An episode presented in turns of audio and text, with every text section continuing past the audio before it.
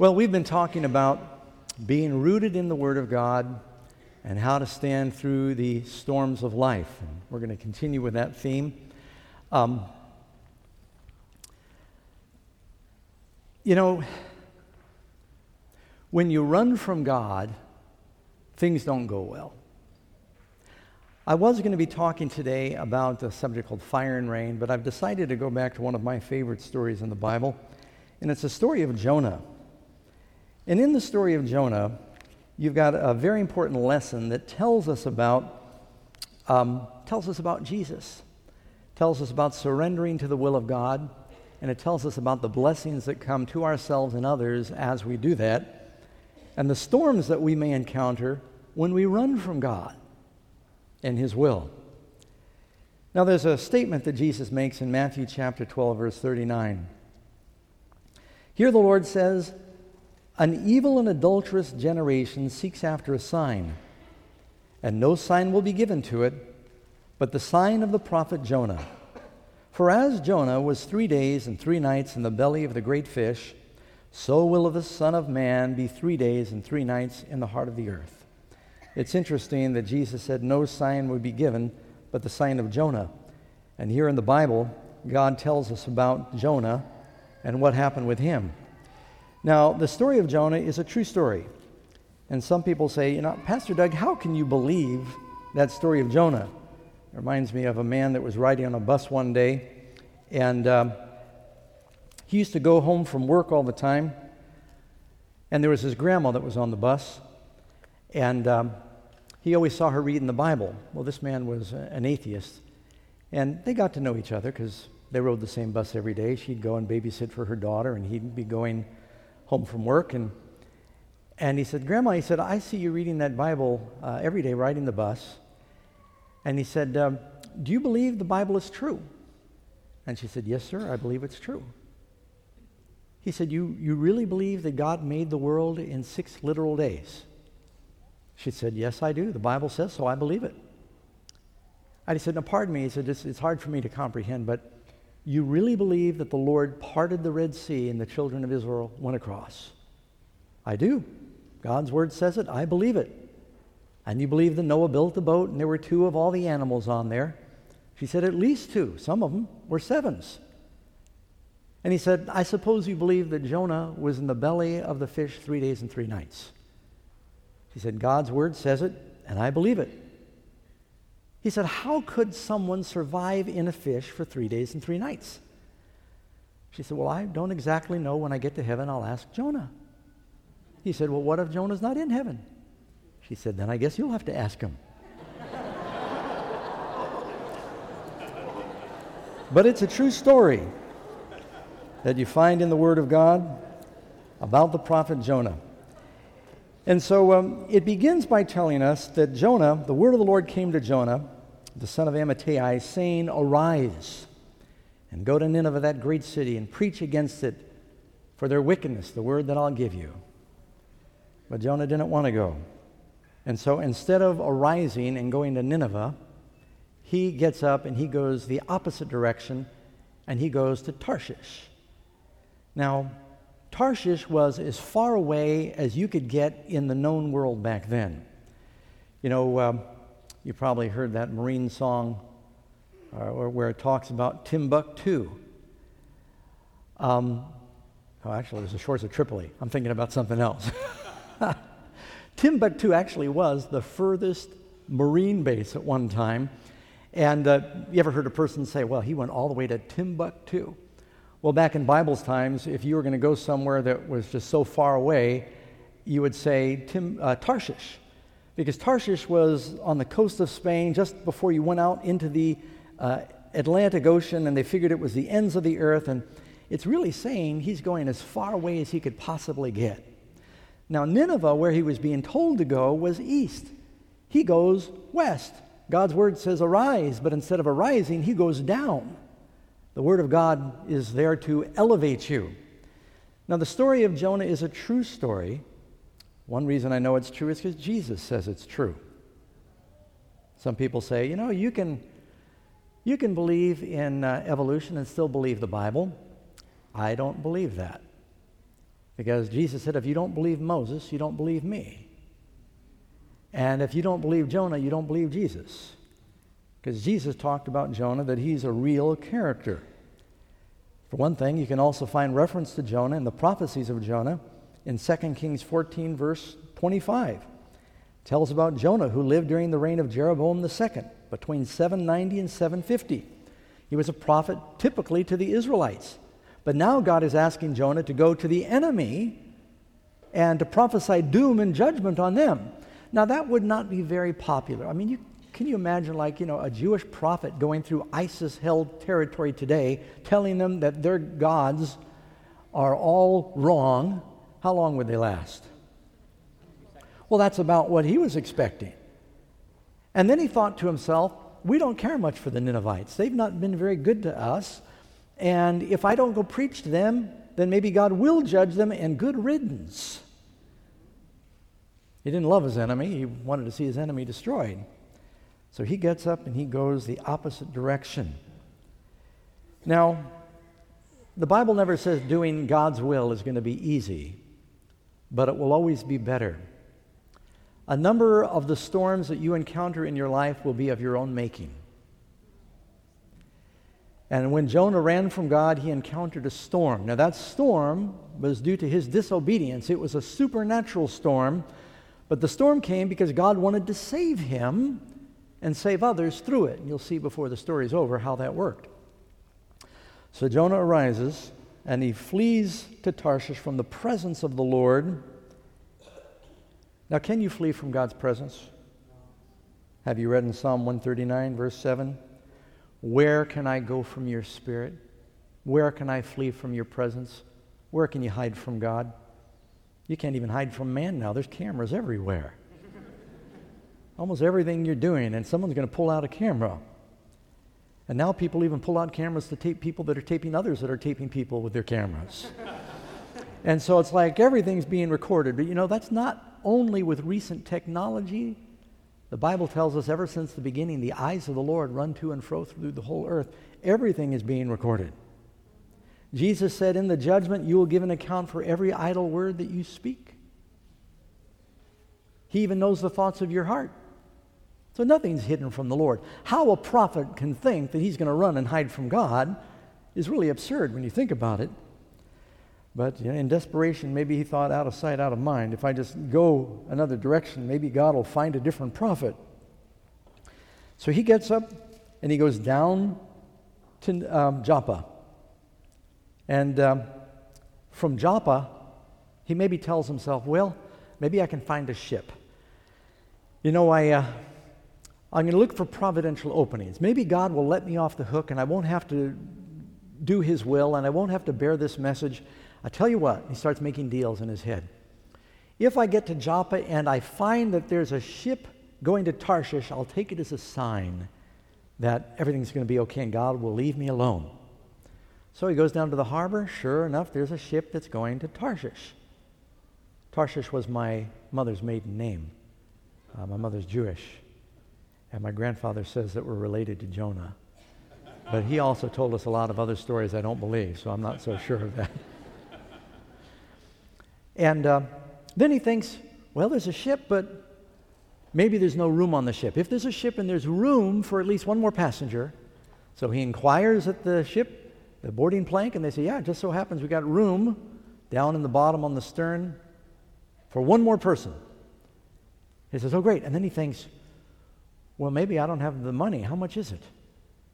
And he says, Lord, if I've got enough money and they've got room, I'll take it as a sign that everything's okay and I, it's okay that I don't do your will. And they say, well, it's, you know, five shekels. And sure enough, he digs around in his pocket. He's got just enough. And so he starts to feel like, well, look, this is providential.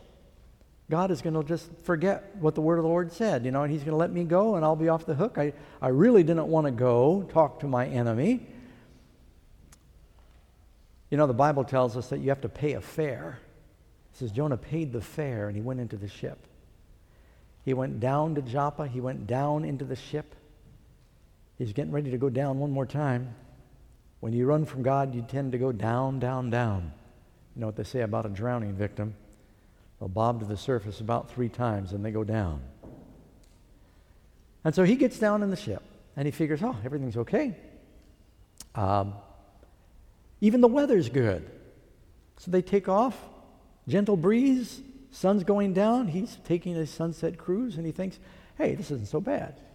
He actually drifts off into a deep, peaceful sleep. Is that how we determine the will of God? By circumstances? A lot of people talk themselves into believing that when they're disobeying God, somehow it's okay. You'd think a prophet would know better. You would think a church member would know better. But I've done counseling before where I'll have a couple come talk to me, and it's a man and his girlfriend. They're both cheating on their wives. And they'll say, Brother Doug, you know, we've, we've both filed for divorce. We, we married the wrong people. And this is my secretary. And we just click and we study the Bible together, and we just have such peace about our relationship. We know what the commandment says, but we just see the Lord is in this. Now, you might think I'm making this up. I am serious. I can't count how many times people have told me things like this, where they've got themselves convinced that the word of the Lord doesn't really mean what it says. God's word does not need changing, we need changing. And especially for Seventh day Adventists living in the last days, you're going to be under incredible pressure from the Christian world when they start to say, Why are you making such a big deal out of one commandment? As long as you keep a seventh day, does it really matter if it's the seventh day? And if you're worshiping God and you're sincere and you're going to tell me that God hasn't blessed us in our services over all those hundreds of Sundays, thousands of Sundays, who do you think you are? I mean, the arguments are great. And you're going to have to say, that all may be great, but let me tell you what the Bible says. Thus says the Lord Heaven and earth will pass away, my word will not pass away. And God doesn't say a seventh day, He says the seventh day. And you're going to have to know how you can be firmly planted and rooted on the Word of God. The Bible says in the last days the deceptions are going to be so convincing that if it were possible, even the very elect would be deceived. You're going to have to know not only what you believe, but how to defend what you believe. And Jonah, somehow, a prophet of God, a bright star in Israel, was getting ready to go down somehow convinced himself he didn't really have to do the Word of God. Now, that's another thing, is why we're talking about the Word of God. I've met a lot of people that seem to have last day chronology really clear in their minds, but they've not surrendered their hearts. Or they're living in disobedience in some other area. And they figure as long as I'm studying the times and the seasons and the prophecies, I can live in defiance to God's word in this area. You know, for all you know, Jonah was eating vegetarian meals on his cruise. Did that justify his running from God? So there are blessings that go with every area of obedience, but don't think because you're obeying God and conservative in these areas that that somehow gives you permission to be defiant of the Word of God in this area. Man shall not live by bread alone, but by most of the words that proceed from the mouth of God every word.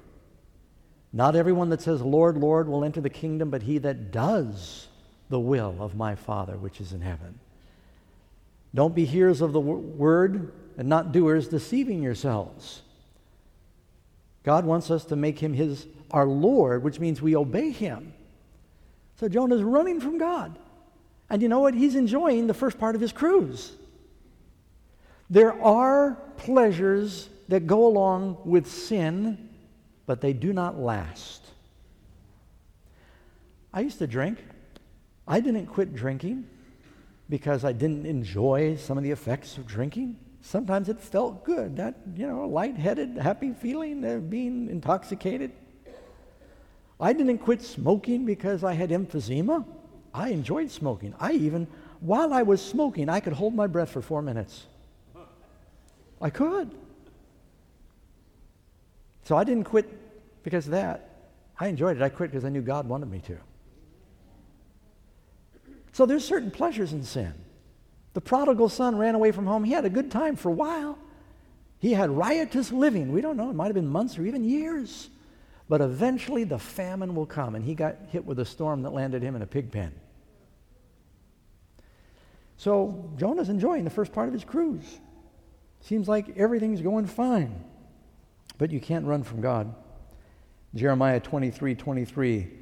I am God. I'm a God near at hand, says the Lord, and not a God afar off. Can anyone hide himself in secret places so I will not see him? You ought to underline that one.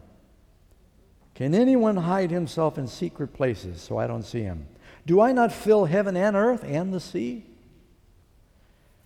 But the Lord loved Jonah, and in an effort to save Jonah, even those with him, he sends a storm. But the Lord sent out a great wind on the sea, and there was a mighty tempest. Notice it's not just any kind of a wind or any kind of a tempest, it's a great wind, and it is a mighty tempest on the sea. So the ship was about to be broken up. Now, the Phoenicians made some pretty good boats. And um, this storm was so severe that just it came on them. It was almost like a supernatural squall. And the waves were beating against the ship. And they could feel as it went up on the crest of one wave, and then part of the boat went over the crest, and all the forces were pivoting on one point. They could hear it creak and groan, and then it would dive down into the trough in the canyon of the next wave and come up again. And they felt all the G forces and pulling them and groaning the ship again. And, and the water starting to come in through the seams, and they're bailing as fast as they can. The men were afraid of, for their lives. Why does God send storms? We're often saved through the trouble that God gives us. Sometimes He disciplines us through storms. Hebrews 12:5 Have you forgotten the exhortation which speaks to you as sons? My son, do not despise the chastening of the Lord, nor be discouraged when you're rebuked by him. For whom the Lord loves, he chastens, and he scourges every son whom he receives. Job 5 7. Happy is the man that God corrects. Therefore, do not despise the chastening of the Almighty. Psalm 119. I know, this is verse 75, O Lord, that your judgments are right, and in faithfulness you have afflicted me. Because he loves you. Jesus says in Revelation chapter 3, verse 19, As many as I love, I rebuke and chasten. So there can be struggles. You know, it's in storms that we often find the Lord. Have you ever read uh, Psalm 107? I'm going to go there real quick. Psalm 107. I think it's going to begin with verse 23. There's actually a hymn in our hymn books that talks about those that go down into the sea.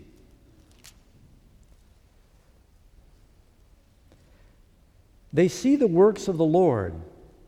Well, and go to verse 23. Those who go down to the sea in ships who do business on the great waters, they see the works of the Lord and his wonders in the deep.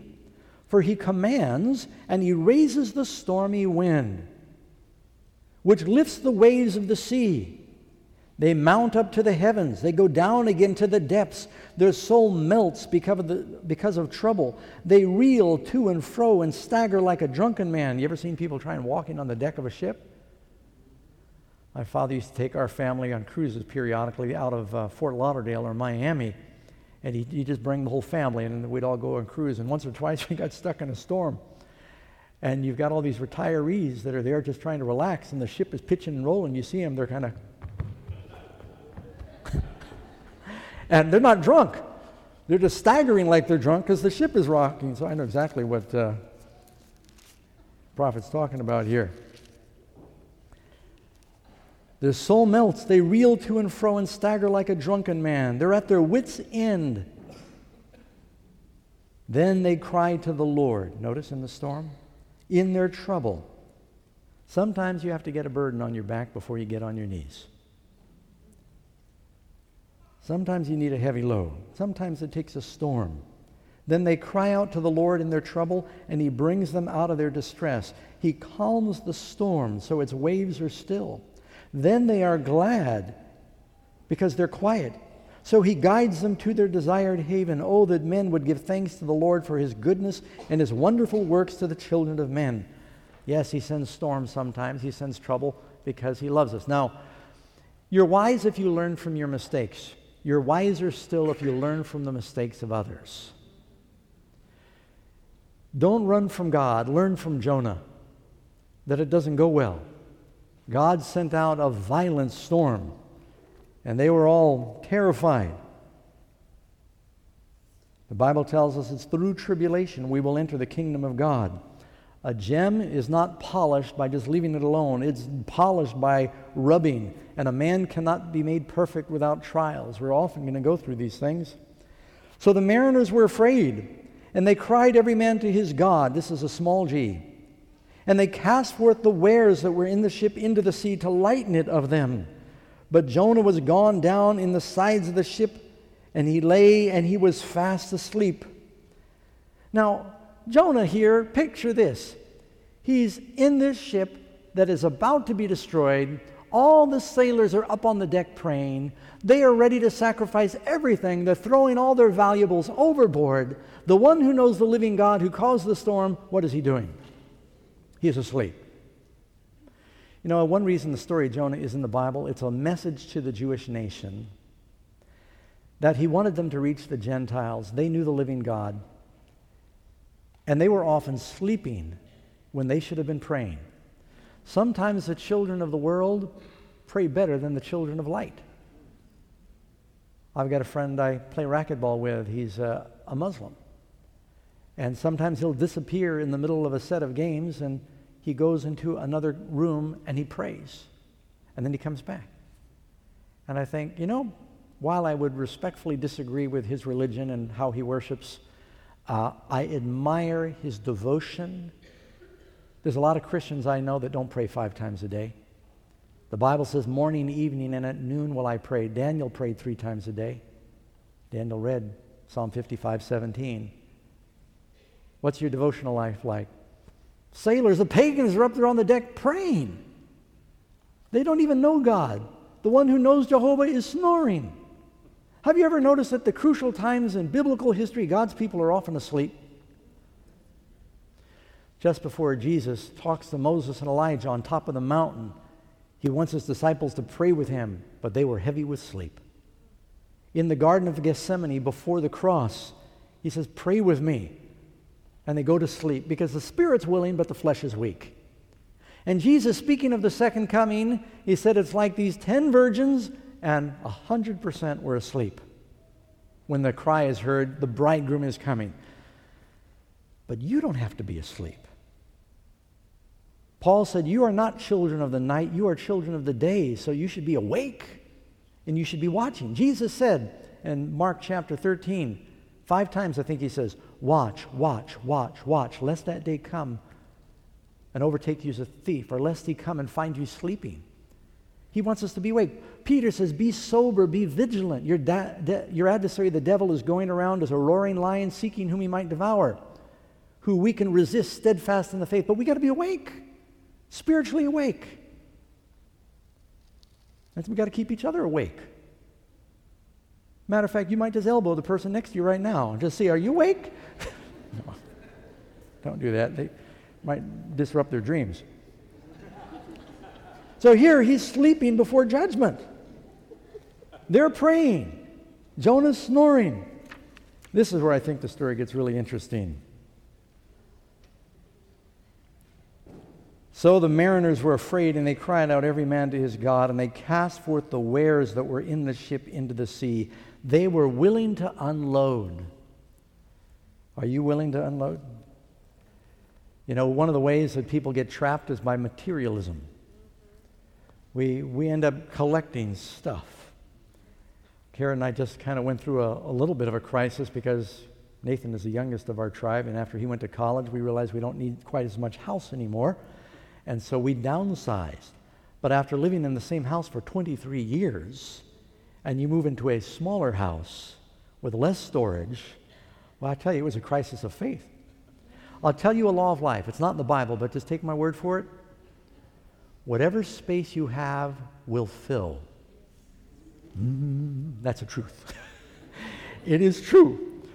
Whatever space you have, you will fill it with something. So if you want to be full of the Lord, You got to make a conscious effort because if you do not choose to fill yourself with the Lord, that space is going to be filled with something else. And so that's why we got to make conscious efforts to feed on the Word of God. But they were willing to throw it all overboard because what profit is it if you gain the whole world and you lose your soul? They were willing to sacrifice everything. I was telling you uh, my testimony last night, and um, you know, I mentioned I had a brother that had cystic fibrosis, and uh, he lasted until 35, which is pretty good. I think the odds are even better today, but that was good for back then. Um, and I remember shortly before my brother's final illness, we went, I went to see him in Miami Beach, and he would walk around the, used to run around the um, golf course to try to clear his lungs out so he could keep breathing. And he couldn't really run. He was walking. He'd stop and he'd cough and he'd walk a little more. Now, I'm the black sheep of the family.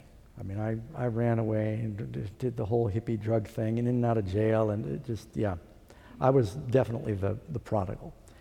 Um, my brother went to college, stayed at home, tried to work for dad as long as his health would afford, had a nice home on the water in Miami Beach, the boat, the nice car, had all that stuff. And we're walking around the golf course, my brother says, Doug, you're lucky. He said, uh, and life is not fair. He said, Here, I'm so smart and I'm sick. And he said, And you're so healthy, but you're stupid. And, because, you know, brothers can do that.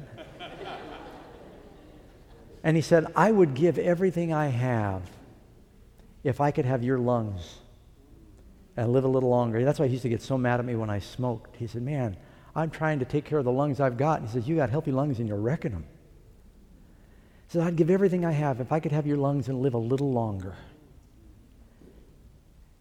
And I thought to myself, he would give up every earthly possession for just a little more of this life, and yet we're sometimes reluctant to sacrifice anything for Jesus and everlasting life.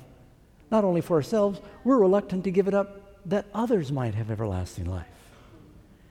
You know, we've got the resources to spread the gospel. Problem is that they're still in our pockets.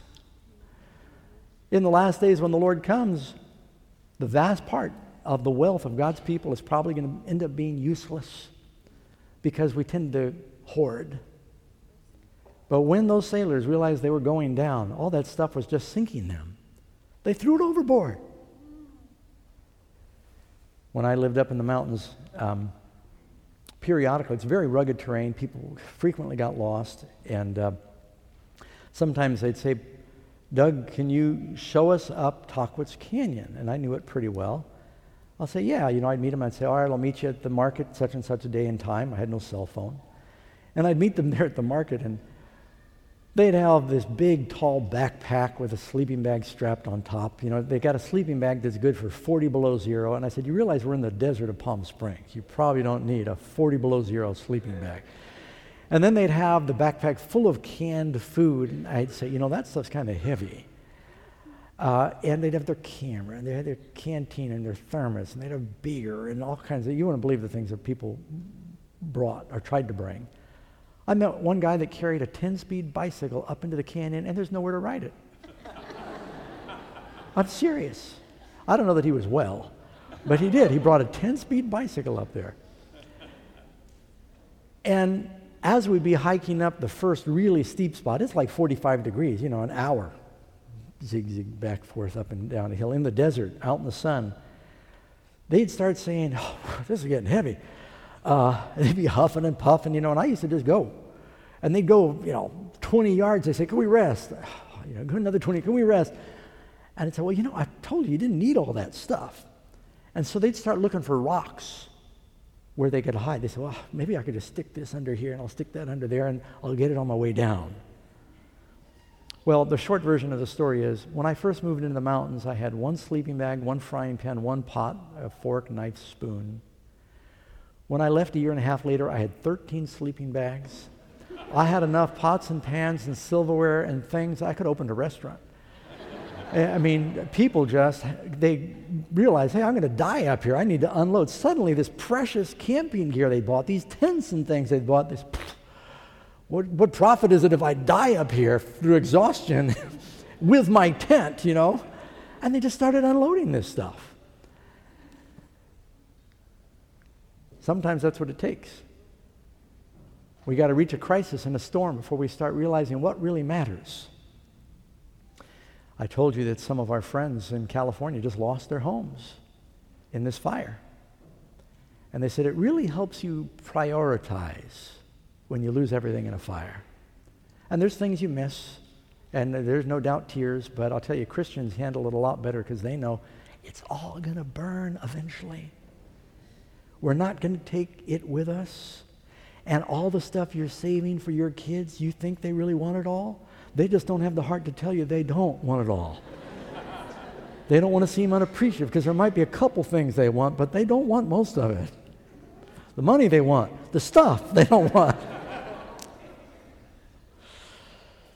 All the memories, throwing it overboard. And while they're looking for new things to throw overboard, the shipmaster begins to go below deck, the captain. This is Jonah 1 6. And while he's looking for something else, he finds Jonah sleeping. He says, What meanest thou, O sleeper? Arise and call on thy God, if so be that God will think upon us that we perish not. Now, this is where the story gets very interesting for me. Jesus said no sign would be given but the sign of Jonah. And now the captain wakes up Jonah and he says, Arise, that we do not perish. Was Jesus asleep in a boat during a storm? Did they wake him up and say, Master, carest thou not that we're perishing? No sign will be given but the sign of Jonah. Not only that, the Bible says Jonah was in the bottom of the ship, and it says Jesus was in the rear, in the stern. That's the lowest part of the ship. In a storm, both asleep. Wake him up that we might not perish. Finally, they, he comes staggering up on deck and he sees the, the melee of the storm around him, and the sailors are on their knees, they're praying, and everybody's kind of clinging to something on the deck as the boat is pitching and rocking in every direction. And they realize this is a supernatural storm. So they cast lots to find out for whose cause this storm has come upon them.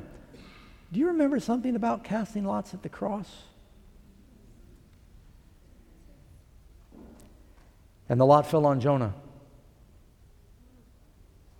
Now, they're not exactly sure, but they have a suspicion. One of the ways they used to do this in Bible times is there was a like a clay jar, and it had a narrow mouth, and they'd take all these stones that were about the same size, and they'd have all these black stones and one white one. And uh, Karen and I were just on a beach in, in uh, Maui a, a few uh, weeks ago, and we, it was a very odd looking beach because Everything on the beach was formed either by the white coral or the black lava. And it looked like a chessboard. The rocks were all, all black or all white. I took a picture of it. I said, this is very odd. Nothing in between. Because they either were formed by water or fire. Kind of strange, huh?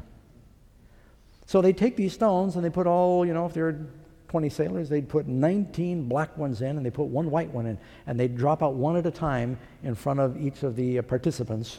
And whoever got the stone, the lot fell on him. That was one of a few ways they would cast lots. We call it drawing straws. Whoever gets the short stick or the short straw. And so they had this method of trying to determine. The gods are angry, they thought, and it's a supernatural storm, and the Lord needs to pinpoint for us who is the culprit here. Jonah already knew how this was going to end, didn't he? For one thing, he's a prophet, so he already knows. And sure enough, they cast lots. He's probably not even looking. He knows what's going to happen. He's running from God. He caused the storm. And the lot falls on him. You know, there are 13 questions in the book of Jonah. They get ready to ask him seven questions now. For whose cause is this trouble upon us? What is your occupation? I'm a messenger of God. The trouble is because of sin. Where'd you come from? I'm fleeing from the presence of God, if you have to know. Why would you flee from the presence of God? Whole purpose of salvation is to live in the presence of God. Do you know why we're in trouble today? God went looking for Adam and Eve in the Garden of Eden. They fled from his presence. God never ran from us. Keep, let's get the record straight. We ran from him. First question in the Bible, well, the first question is the devil saying, Hath God said? The devil questioning the word of God. The next question is God saying, Where are you? First question in the New Testament, the wise men are saying, Where is he? We've been separated because of sin. God has been pursuing us. And if we'd stop running from him, said, I ran from the presence of God. What is your country? Israel. Who are your people? I'm a Hebrew. He said, I'm a Hebrew, and this really made him nervous. I worship the God of heaven who made the sea and the dry land. Well, they were having problems with the sea at that very moment. They said, Ah, that explains everything. Then the men were exceedingly afraid, and they said to him, By the way, you notice that exceedingly afraid? That very phrase is used with the storm and Jesus and the apostles. After Jesus calms the storm, it says they were exceedingly afraid. They were exceedingly afraid. And they said to him, Why have you done this? Now, he doesn't really answer that question. Why would you run from God? Why would you want your will instead of God's will? Do you really, even logically, think that you know the future better than He does? Do you really believe that your plan for your life is better than God's plan for your life? Do you realize even just thinking that is idiotic? That's like saying, I'm a better God than He is. Of course, it's going to end badly if you run from God and you say, My plan is going to be better than your plan. We end up self destructing when we do that. Finally, they said, What shall we do to you that the sea might be calm for us? For the sea was growing more tempestuous. You notice he keeps saying it's getting more tempestuous. He tells them, Pick me up and throw me into the sea then the sea will be calm for you. This is Jonah 1, verse 12. For I know that this great tempest is because of me.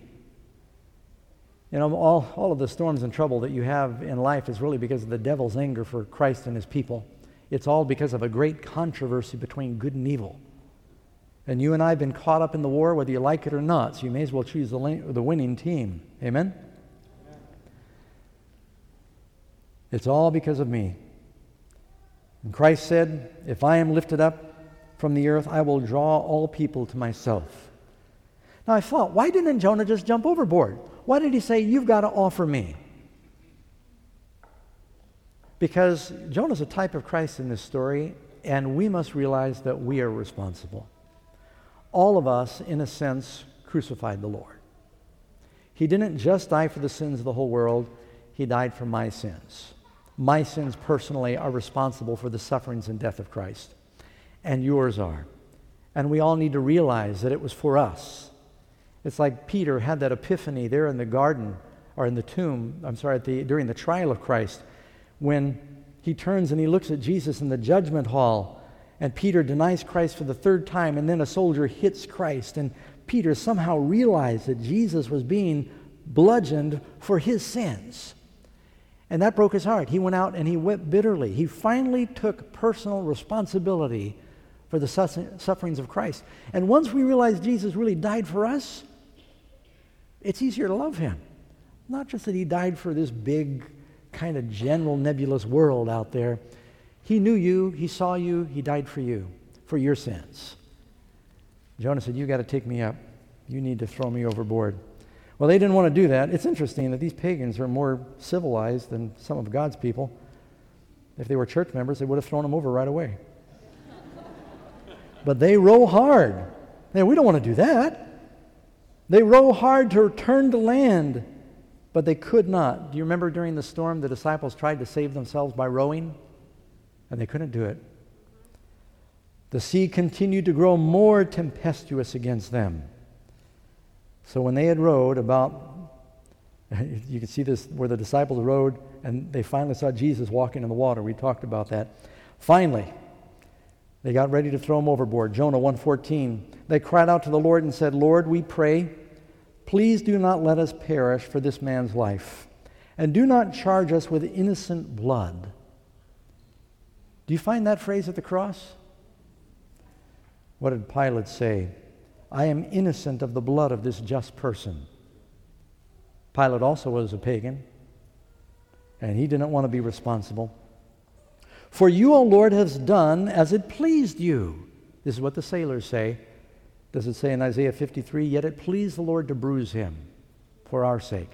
You start looking at the story of Jonah and you realize that it is just exploding with meaning in the gospel. So the men took up Jonah and they had one on each hand and one on each foot.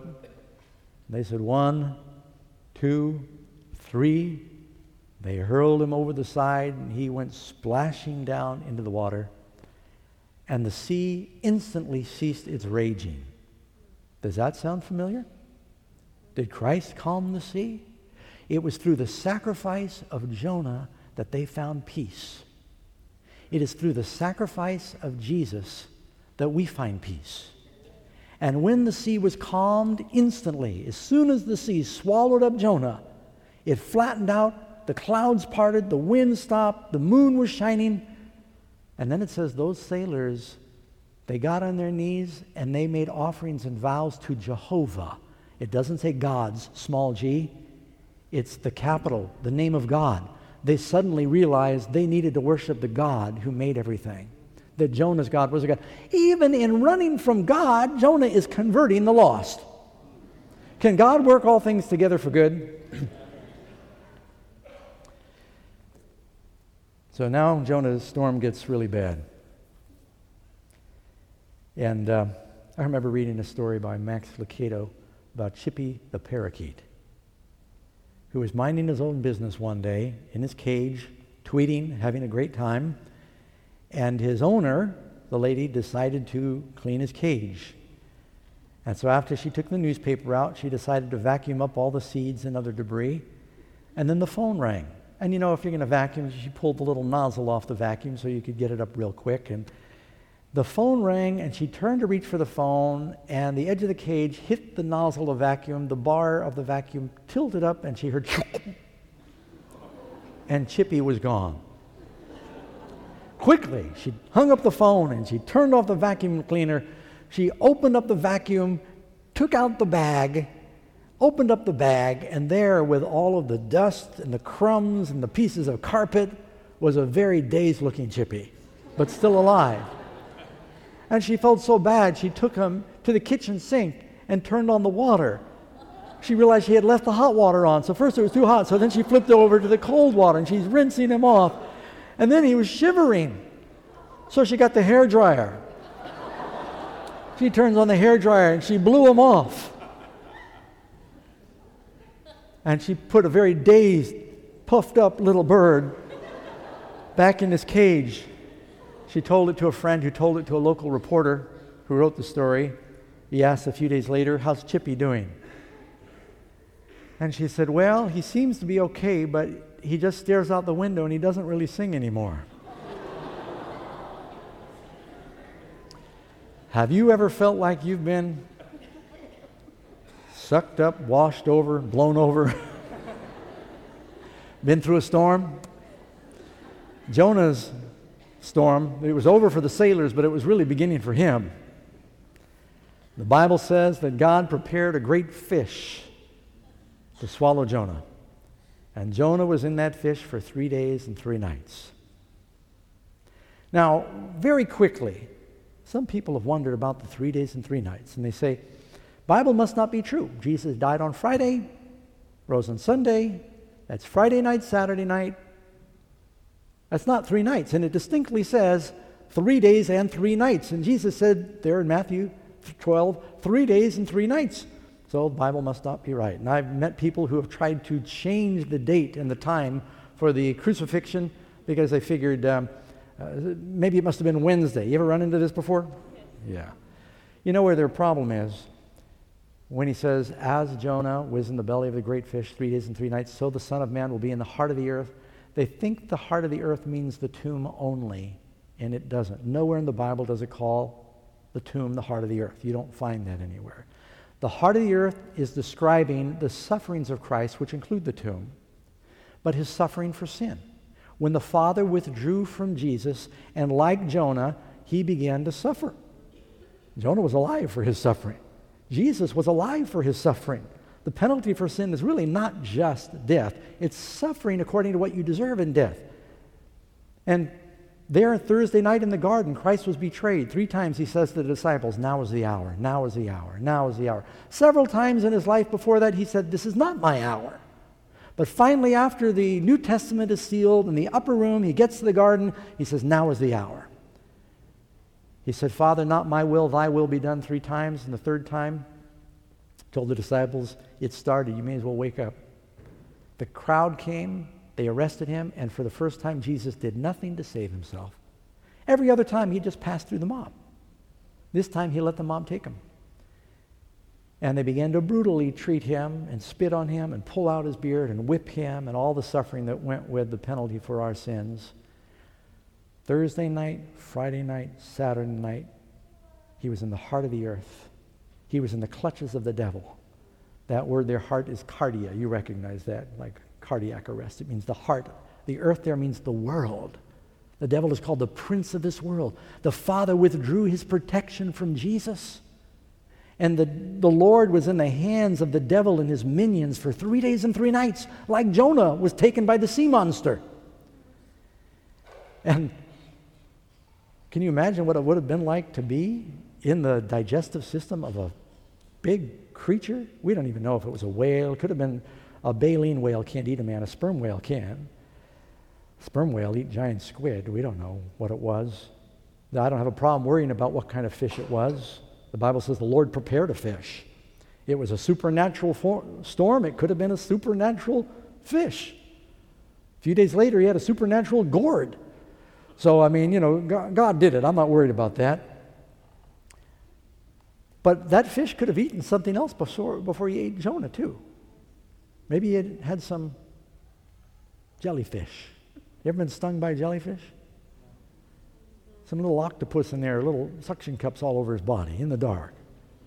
Oh, bioluminescent things flashing, sea urchins. Who knows what was in there? Sushi? Can you imagine being sloshing around in that hot? stinking. I can't stand the smell of fish. I go to a Thai restaurant, I tell them three times no fish sauce, no oyster sauce. I've learned to say it in four languages. I don't want any. Because you get that, it's just, it's on your breath all day. I can't imagine being in that fish for three days and three nights.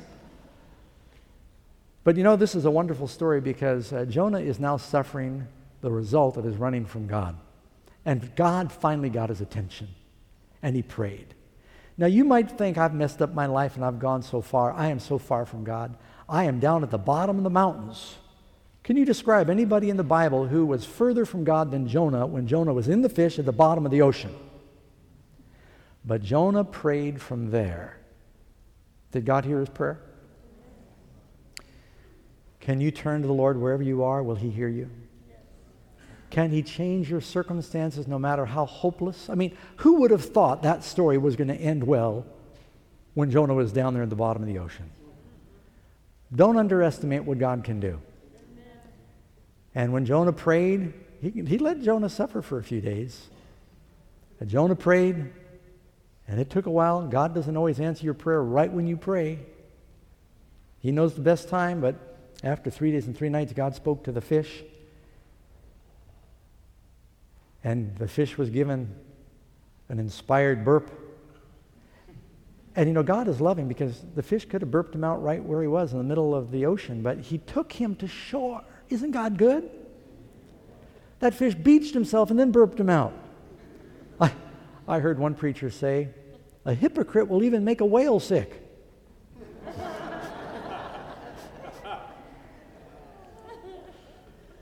And you know what? Now the word of the Lord came to Jonah and said, Jonah, you've been, you've been through a lot. I'm going to change my word for you.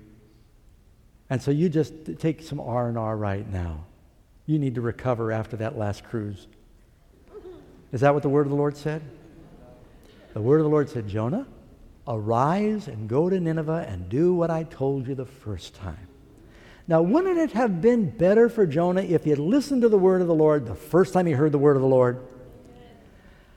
You young people, you're thinking, you know, I, I know I want to be a Christian. I want to serve the Lord, but hey, I've finally gotten out of the house. My parents aren't looking over my shoulder. I want to get out there and, you know, find out for myself what's going on. And you think you're going to take a side trip. and then come back when you feel like it. Do you really want to take a detour through a fish? Because if you know the Word of God and you're not surrendering to God, you're going to hit a storm. Do you realize when Jonah was running from God, other people were perishing? While Jonah was running from God, until he surrendered, the sailors were dying. The Ninevites were dying. It wasn't until Jonah surrendered to God that people started being converted. Not only were the sailors saved, you know the story. Jonah goes to Nineveh, and you have the biggest revival in the Bible. This one preacher goes to Nineveh, and a whole city with 120,000 children is converted and saved. It even says the animals repent. Matter of fact, as you look at the story of Jonah, it's incredible. Everything in the story of Jonah listens to God. The sailors listen to God, the storm listens to God, the captain listens to God, the fish listens to God, the worm listens to God, the gourd listens to God, the Ninevites listen to God, the king listens to God, the animals listen to God. The only one who doesn't listen to God in the story of Jonah is Jonah. You know what it makes me think of? It's not only a lesson for the Jewish nation, it's a lesson for the church today. We are feasting among ourselves with the bread of life while these beggars lay at our gate desiring the crumbs that fall from our table.